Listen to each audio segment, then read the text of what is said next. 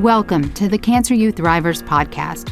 My name is Andrea Wilson Woods, and I'm the CEO and co founder of Cancer U. Join me each week as I interview cancer patients, caregivers, survivors, and providers about their cancer journeys. You're listening to Cancer U Thrivers, where real people share true stories.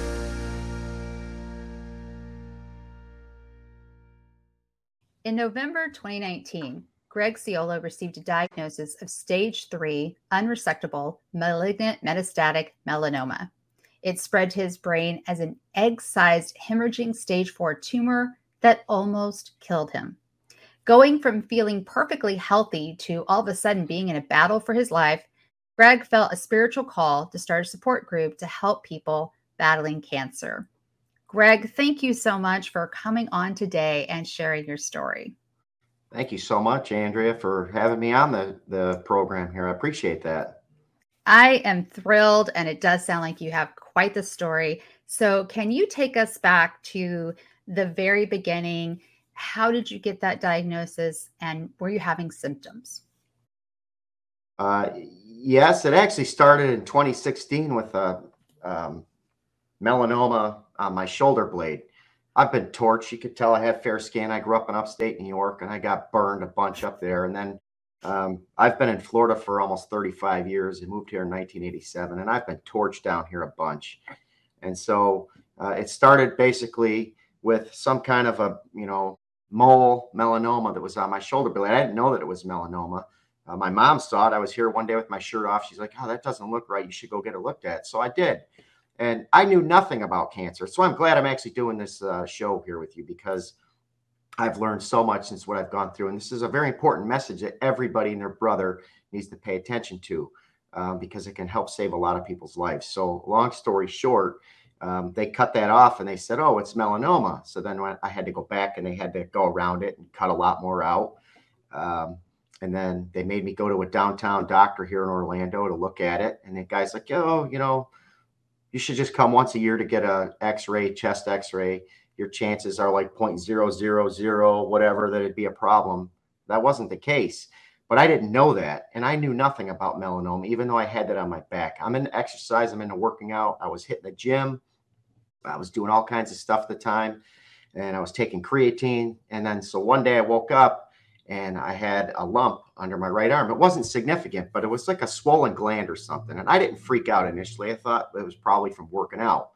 And um, and this was over. This was two years after uh, the initial deal with this thing on the back.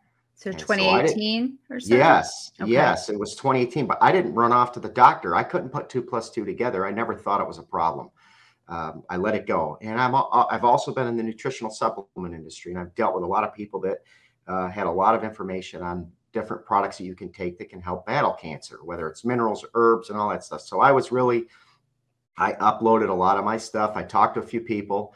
I didn't even really tell my wife at the time because I didn't think it was anything.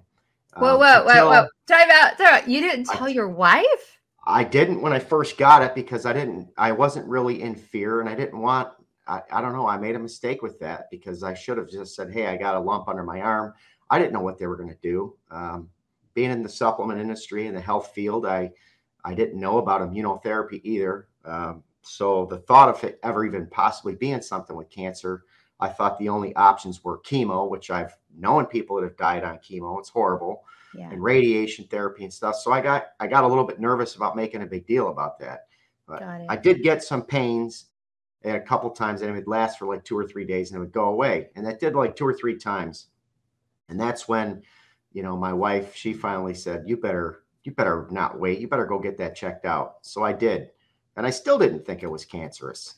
Um, the doctor I went to see says, I don't know what it is. He says, you need to just get a biopsy. So I got a biopsy and he, this was now in November of 2019 when they did the biopsy calls me back a few days later and he says uh, it was actually a nurse from advent health and she says uh, you have metastatic melanoma. That's what that is.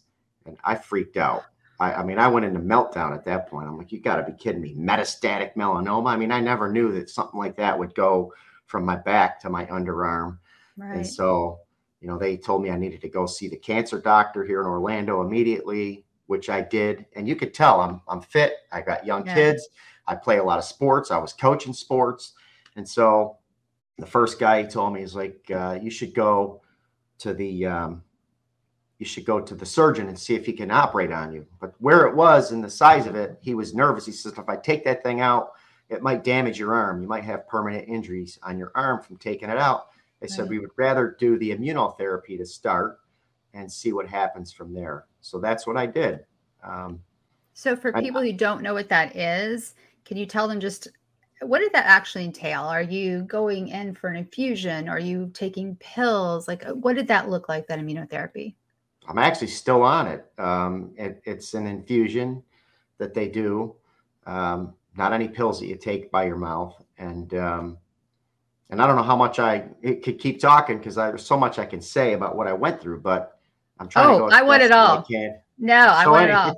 Get into the weeds, man. Get into the weeds. So, so are are we in 2019? You said now. This is tw- all 2019 in November towards the end. All right. And how often do you have to have the infusion? Is it every couple of weeks? What does that look like? Well, there's a lot more to that story. Um, okay. Well, but, tell uh, us. So I- I'm doing two every two weeks with Moffitt Center right now. I was going Okay. to a place in Orlando. Um, great guy. He's done a lot of good things for me. Um, when they wanted to start the treatment with immunotherapy, I was nervous, but they said they wanted to do both Opdivo and Yervoy, which is the combination of the two. yeah. Um, they said that's it could be toxic. You could have some side effects. They said we do that for four treatments, and then after that, we just drop the Yervoy and we just do Opdivo. And instead of doing it every three weeks, we'll do it every couple weeks. And so, and they basically want to do it for like a year when they start. Um, so first treatment I did was January 8th of 2020. And um, I felt okay. I didn't notice anything. Um, after the third treatment in, in March, it was the beginning of March, they draw blood every time you see them. And the doctor says, your liver enzymes are off the chart. Like, you got to be kidding me. I was absolutely a hair's breadth away from losing my liver. I, this was at the Advent Center in downtown Orlando. He says, You need to go across the street to go see the liver doctor. And um, I don't think you're going to be going home for the weekend. He says, You're going to need a liver transplant. That's how bad What? it was after just three treatments. Yes. What? Yes. So, so were they making the assumption that it had spread to your liver? No, they were making the assumption that the drugs from the immunotherapy caused a major problem with my liver. They never said they thought it was the the melanoma that went to my liver.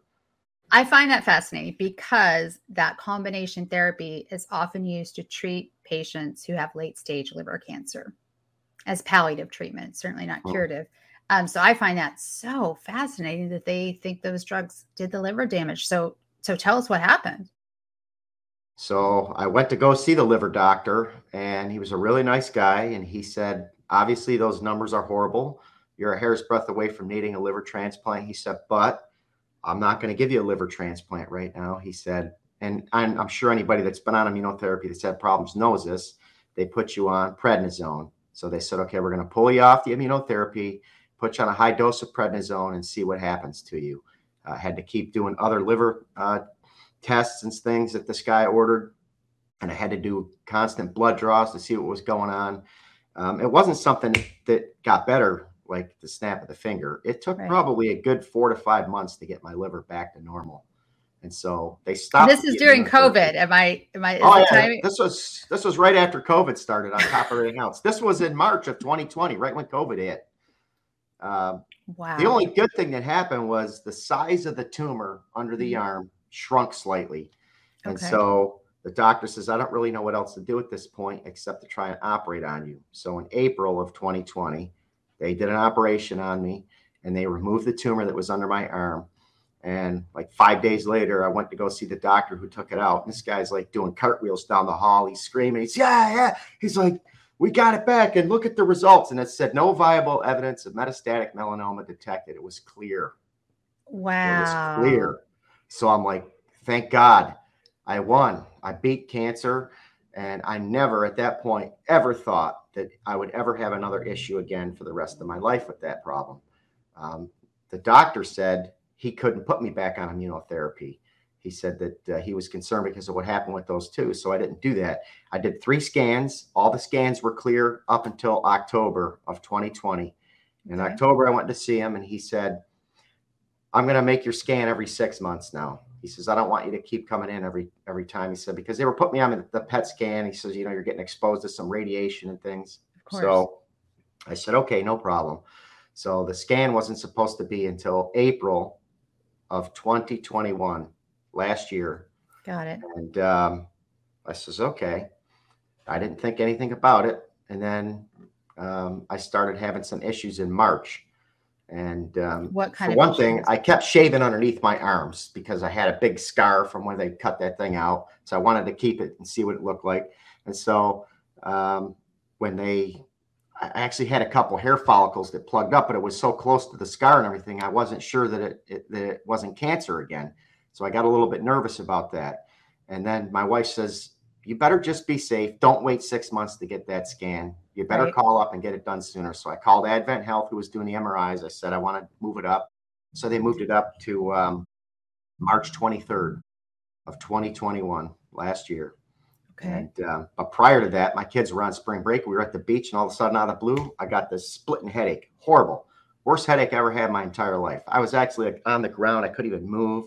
I'm like taking Advil. I didn't, I, but I still couldn't put two plus two together. I still did not know. I, I was ignorant about so many things. I've learned so much with all the crap I've gone through that it's like, and now I try to tell everybody, you better be seriously strict about this and pay attention to everything. So did uh, the headache come? It came before that you actually did the scan. Yes. Just before. Okay. and I started having like some fogginess. Like I felt didn't feel 100% in my head. I felt kind of blurry, dizzy, whatever. I don't even know how to describe it.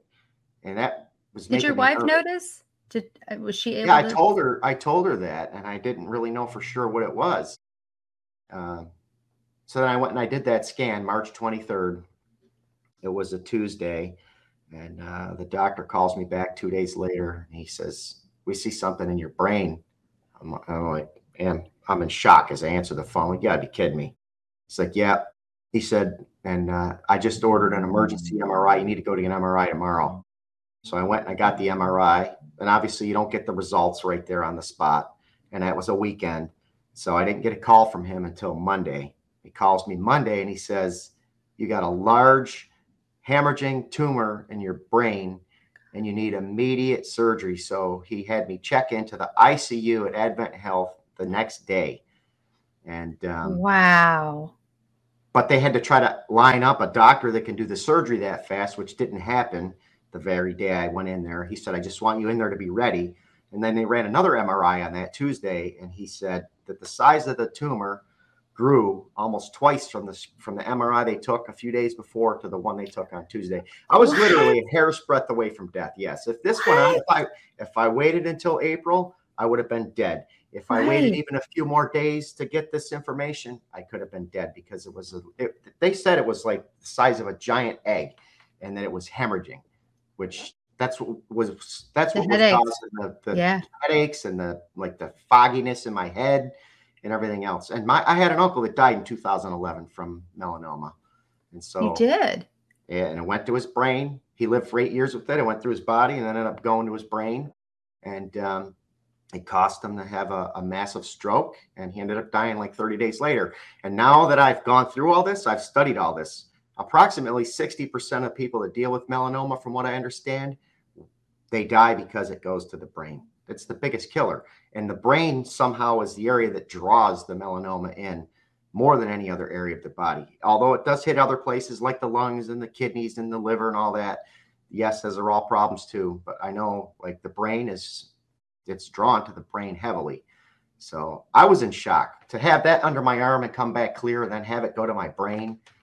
That that like I couldn't believe that happened.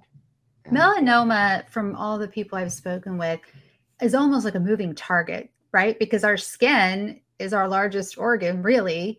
And it, it like you just said, it can show up anywhere, Mm. anywhere. Yeah. So you go in, you do get this surgery, correct? Yeah. So Wednesday, March 31st of 2021. So it's exactly one year and one day from today away. Yes, they had to. I mean, you could see some of it. I don't know.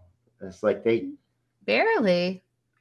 I wouldn't even know that was there if you hadn't pointed see a lot out. now. Yeah, it looks really good. And I can show you pictures, but you know, they got to drill a hole in your brain and they take the bone out and they Oh. can't just pull the tumor out either. They have to go in and kind of do stuff that like sucks it up and, and takes it down in size. Then they cut around the entire tumor and take it out. And the big thing they don't know at that point is is it all over the brain? Is it is it something that they can't get out? Sometimes they can't get it all out. Um, and then they can't just take that bone and put it back in your head. You know, they got to put up they got to put a titanium plate back over that area. It's messed me up still. I mean, even as I'm talking to you now, you know, I, I I've had issues with memory for names and stuff like that. Not really for any events or anything like that. I don't I don't recall that I've had a memory loss on that front, but I think the biggest thing I've noticed from it is it's messed my my memory up with uh, names. What was this like for your family? Oh, everybody was a mess. My wife specifically, you know, we got a, a young family still. I'm raising kids. I, I've got four sons.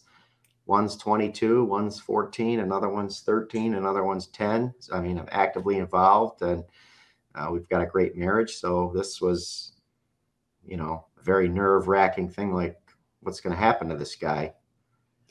And during that surgery, because it wasn't, I don't know if it was the height of COVID, I guess it's all relative now, but was your wife allowed to be with you?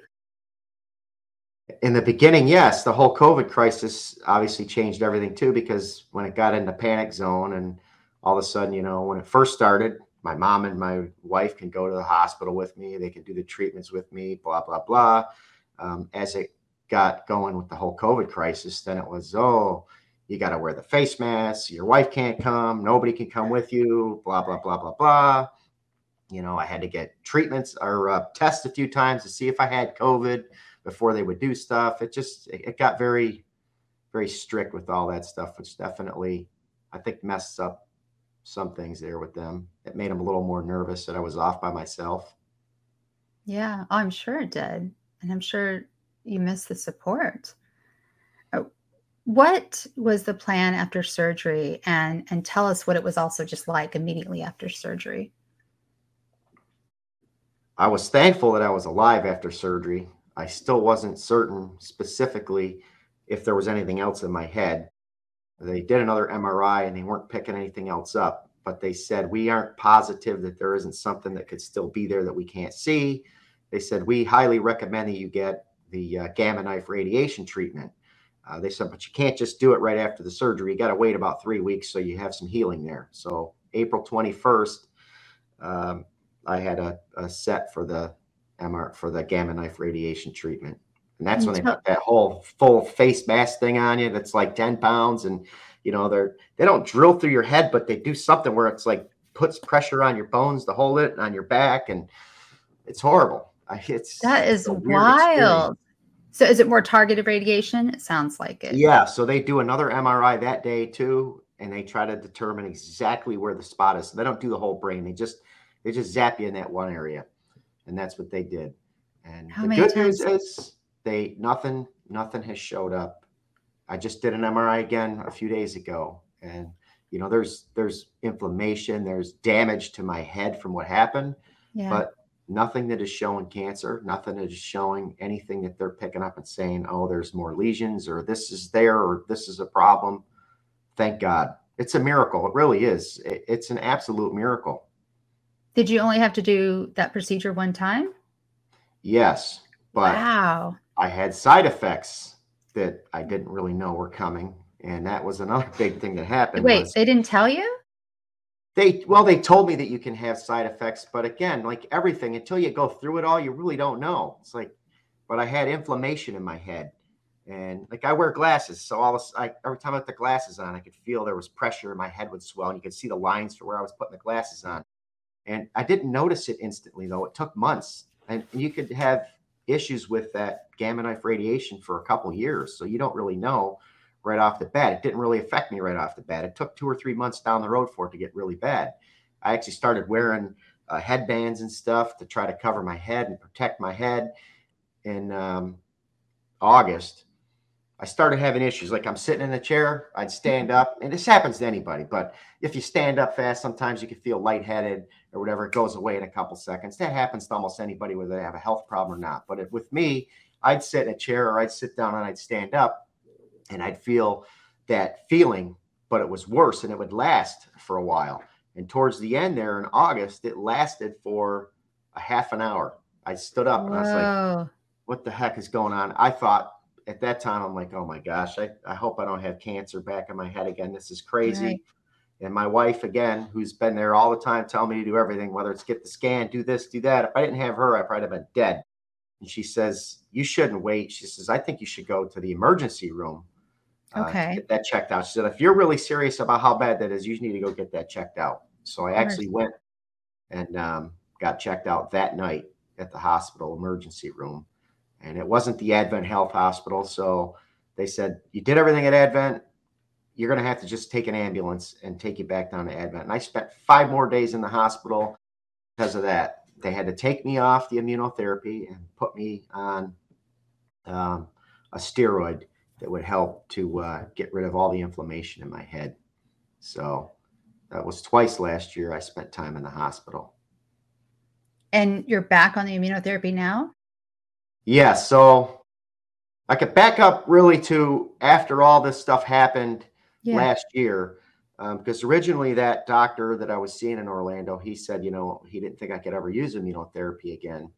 Um, I don't know how many people know of the Moffitt Center. I'm sure a lot of people do. It's supposed to be like the one of the greatest cancer centers in the world.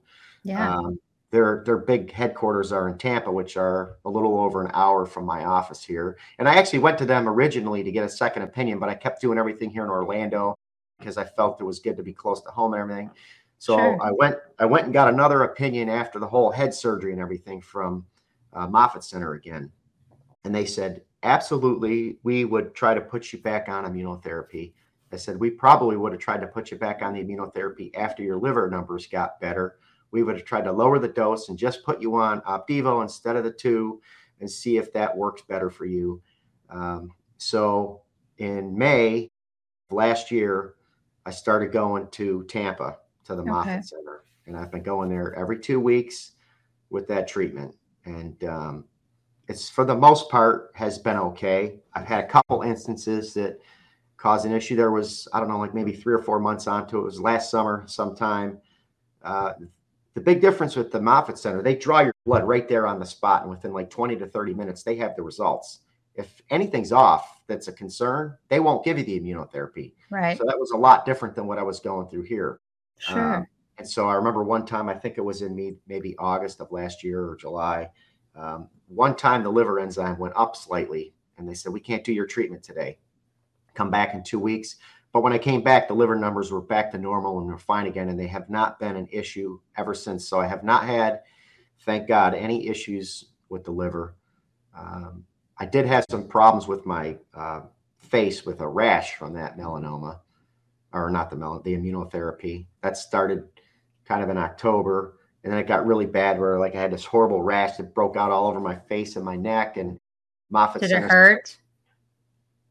Yeah, it hurt, but it was mm. really itchy and red. It was it looked horrible. It really looked horrible. And they finally said, you can't do a treatment until we can get this taken care of. So they sure. took me off the immunotherapy, put me back on prednisone to see what happened. And it, it helped clear it up. But it took two months of being off of the immunotherapy to get my whole face and all the skin stuff back to normal.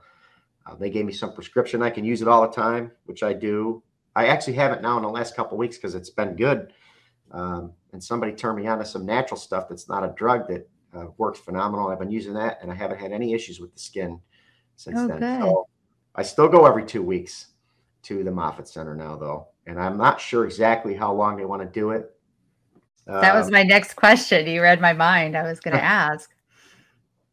Probably a year, but since. I stopped for two months and I didn't start till May, they, they may want to do it you know, until July. I really don't know exactly. I've got to go do another scan. What they told me, which was different, they said melanoma is one of the most dangerous cancers we know of and we deal with. And anybody that's gone through anything that you've gone through, we're going to scan you every three months. They want an MRI and a body PET scan every three months. They said we're going to do that for three years until you're t- completely clear. We cannot afford to let you not have the, that type of information. So um, I actually have to go this Tuesday to go do another PET scan. It's going to be a whole day event. So yeah, even though I've gone through all this, like every two weeks, sometimes it takes a full day. I got to drive to Tampa, and you know, sometimes I can get back because it just scan me and give me the immunotherapy, and I can go home. But this one's a big PET scan day, so. Greg, prior to cancer, you were very much into fitness, wellness, working out, supplements. How did that change, if it did, over this course of time, over the last couple of years? Well, when I first got the diagnosis with the cancer in 2019, I pretty much stopped doing a lot of the working out. Um, and then I talked to somebody, my brother in law, who's big into health and nutrition. He says, You need to change your diet. You need to go on a high protein, high fat diet, no carbs, be really strict. I actually went on a fast for a week.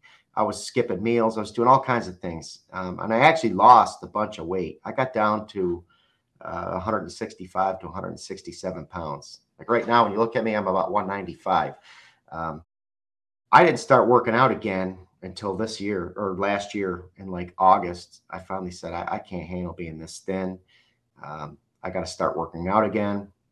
And I stopped being so strict on eating because everything I try to do right, it still spread to my brain. So I lost my incentive to just be so strict that I can't do anything right. Yeah. So I don't eat bad. I'm a very strict eater as far as the the health and the food that I eat, but I'm certainly not where I was being super strict like that. But supplement wise, I still take good supplements. I take a lot of good supplements. Okay. Who do you think this was harder for? And I know this is kind of a tricky question, but do you think this was harder for you to go through it as a patient or for your wife as your spouse and caregiver? It's a good question. Emotionally, considering if something happened to me, yes, I think that's been more of a stress on my wife. Thinking, you know, God, if something happens to this guy, I'm alone. Got all these kids, they're boys, they all need help. They're at an age where it's critical. Um, yes, she's had a lot of moments of stress and anxiety and fear because of all that. Um, I was obviously just as concerned in a different way, maybe, right. you know, like thinking, I sure hope I'm not going to be dying of about, you know, from this. And what the heck do I do? But what about your sons? Uh, not, they were concerned when I was in the hospital with the surgery and stuff, but you know, you can tell even the way I get interviewed here and stuff. I don't live with a bunch of negativity and fear and, and sorrow and and all that. Um, you know, I came through all that. Obviously, it was a crisis at the time, but um, I don't focus on it all day long with my kids. I, am trying to tell them to be more restrictive as far as how they live their lives. They they all have fair skin. You know, yeah. I got to yell at them because last week one of them's outside without a shirt on and he gets a sunburn on his back, and I'm like, you know, you guys you can't you can't be out there doing this kind of stuff. If you're going to go yeah. out, especially here in Florida, you better put hats on and you better put the shirts on and you better put the sunblock on and not be stupid about it because you know look what I've gone through. So I try to be strict on that, but they're not living with a bunch of oh I can't believe all this happened to my dad and you know at the time when I was in the hospital they did, but but not now. Not it's now. pretty much normal life now. What has been your worst moment in all of it? Probably financial. A lot of people oh, don't talk about that. They um, don't. Um, yes, my health and all that that I'm talking about was bad. Um, I've run my own business for many, many years, and um, and with the COVID crisis and everything else that happened, it, it was disastrous for my business how do you focus on running a company and answering lines and emailing people and doing this now? Well, you know, well, this day I'm going to be gone, or I'm in the hospital for five days, or I'm here and I'm there. And obviously, you know, there's expenses on everything on top of that. Um, the financial hardship on it was, I think, it stressed me out more than the cancer sometimes. Like, gosh, I can't believe I'm going through this. This is ridiculous. I've never had these kind of problems my whole life. And that's something that a lot of people don't really talk about and know. Um, you know, anybody that goes through cancer for the most part, it's a financial hardship. A lot of people have money, maybe they're good, they got good insurance and all that. Maybe they can handle it to some extent, but you're always going to get hit with things that are going to shock you. And that happened to me. I could have lost my house, my cars, could have lost everything. It could have been a disaster. And as a father who's trying to take care of his whole family, that that stressed me out too. Certainly, and I'm not over that. I mean, I'm not sitting here talking to say, "Oh, everything's perfect now." I'm still struggling with stuff, but that was probably the worst thing, maybe mentally, that frustrating me beyond my health. I'm glad you mentioned that because you're right. Most people won't talk about it even though the statistics are very clear. I think it's over 50% of cancer patients end up filing for bankruptcy. Um, and, it is a huge financial stress. What about your best moment? Best moment. I don't know that I have one specific thing, but I guess talking about the financial stuff, I'm not afraid to say this publicly because I met somebody um, when I was in the hospital, I got a, a, cancer magazine and I saw an ad in there one day. And I never knew this until last year that you can buy or sell life insurance policies. I did not know that. And I actually had two policies. I had one when I first got got married. My father-in-law's like, "You need to have a life insurance policy, whatever." So I got that, and I've had it since I got married. Then when I bought a house, I had a guy knocking on my door one day, trying to give me cards and telling me, "Oh, you, you need this," and I I didn't even really know that it was a life insurance policy. I thought if God forbid if something were happening to me, they'd take care of my house. But it's just a normal life insurance policy. He was just using that as a sales pitch because I was in a brand new neighborhood with all brand new houses that got built. And so when I saw that guy's ad, I called him and I says, "How does this all work? How does this happen?" And so the long story short is I was actually able to sell one of my life insurance policies. You don't sell it for what it's worth. They right. get a discount on it. You're dealing with investors in New York that want to buy and sell it and make money on it and all that. And if something happened to me now on that policy, they get the money, but they pay you a decent percentage of what your policy's worth. And if oh. it weren't for that, if it weren't for that, I would be bankrupt and I would have lost everything. And it helped me to survive for a year.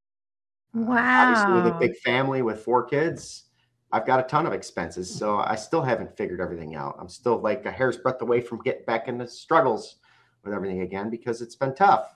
I'm hopeful that things will turn around. Wow, I've heard of it before, but I don't think anyone's ever talked about it on the podcast. so I, I, mean, I know I know what it is, and but uh, I'm really glad you mentioned it because you're right. I don't think most people know at all, no. and and those expenses just they just add up. They, they really, really do. What's one thing? I mean, you, you've been through so many things and they happened over a relatively short period of time. What's one thing you wish you had known at the very beginning? Probably how serious melanoma is and how this is nothing to mess around with. And, um, and you know, I'm 52 years old anybody that's young listening to this, you better take precautions with your skin out in the sun. Um, anybody can get it. Uh, I mean, it can happen to anybody, any nationality, doesn't matter. Um, but obviously, uh, people that are really fair skinned with light eyes have more issues with it. Greg, if you could only do one thing to improve healthcare in the US, what would it be and why? Being very strict about our exposure to all kinds of chemicals. The thing that nobody really talks about is that we are in the most toxic world in the history of the world. Yeah. Um, and I told somebody that today. I mean, you think of okay, what what am I washing my hair with? What am I putting on for deodorant? What am I brushing my teeth with? All the chemicals, the foods, the GMOs, the pesticides, this, that, and the other.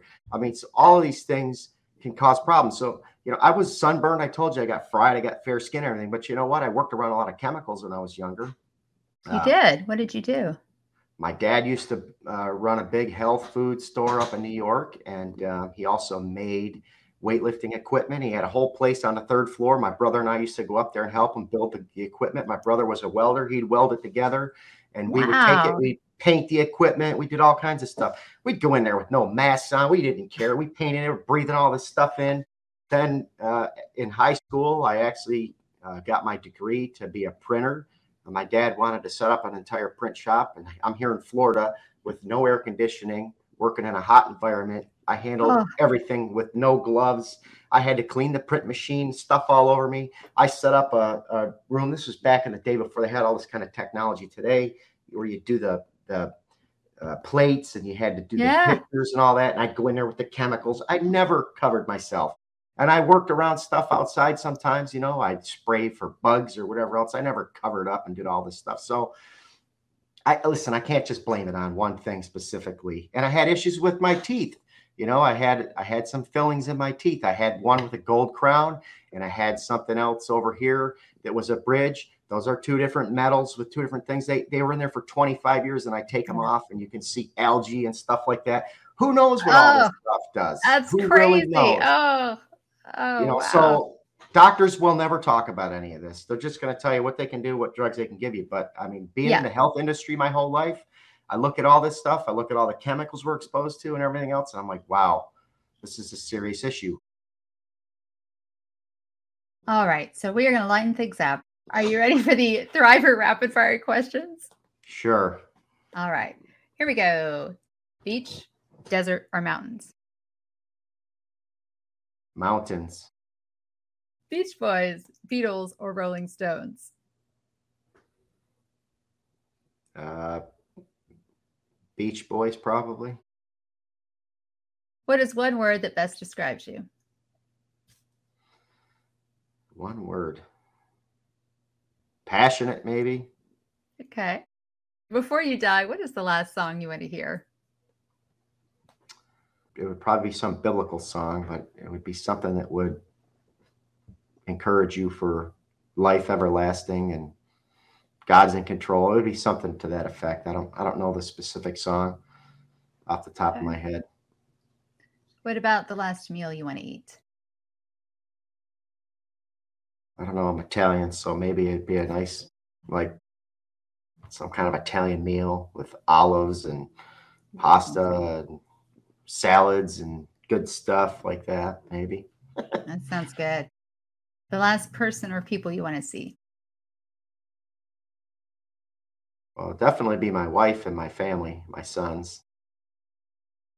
And the last words you will speak. Um, it would probably be a scripture. It might be Psalm 91, which I had a dramatic experience with and it ends with long life i will satisfy you and show you my salvation. So i've been hanging on to psalm 91 for protection over my life that i would live and not die. I don't even think about dying. I think about god protecting me and using me and uh, has a plan and a purpose that goes way beyond anything that i've gone through. Uh, we're in a fallen world. Everybody goes through troubles and you know but I, I still believe god has a plan and so I do love Psalm 91. Aside from Cancer U, what's one resource you would recommend for cancer patients and caregivers? And please be sure to tell people how they could get in touch with you.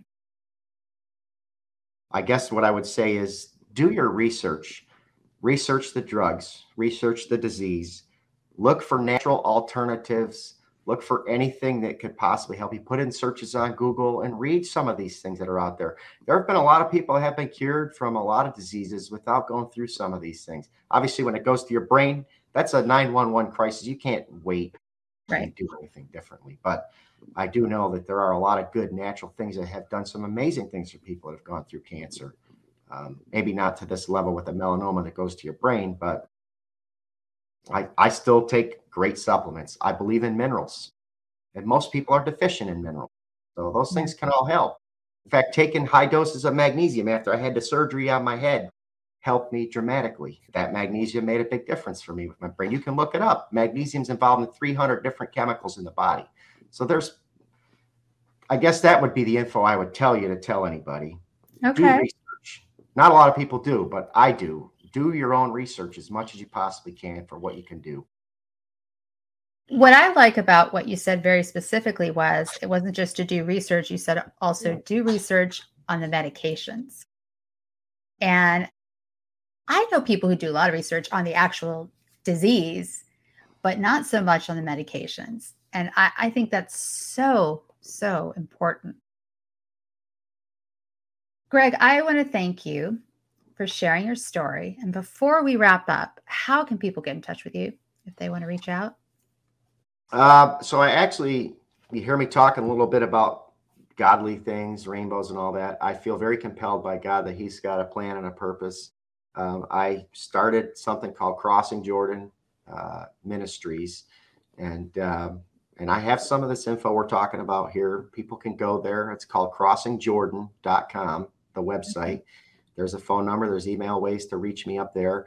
I have a video that talks all about the life uh, insurance issues. I got a whole section up there that talks about some of the rainbows and what I've gone through. I got a thing up there that talks about Psalm 91. It's a great site. There's a lot of good information that's up there. I could put so much more up there. I actually, the way you're doing this, I feel compelled to maybe do a lot of interviews with people going through this stuff. I, I don't really know exactly what God's plan is for me, but I felt compelled. You know how I found this site? I never knew your company before. I never heard of Cancer University. The oh, guy, tell me. I should probably ask oh, that. yeah, the guy, the guy that um, that helped me sell my life insurance policy. He's 73 years old. His name's also Greg. He's a great guy. He runs this operation with him and his wife. They're out in uh, Kansas, and um, I became good friends with this guy. He loves God. He goes to church every day of the week. He's praying. He tells me he's praying for me and everything. And so um, we said, how we need to tell people about what you went through because he wanted me to see if there's any way I can just tell people that yeah. need help what you can do. And so we became like best friends. And so I, I don't know how long ago, two or three weeks ago, or whenever I connected with your organization, he's the one that sent me the email. He said, I found this site. He said, you need to look into it, check it out. And so I did. And that's how I found. I'm like, wow.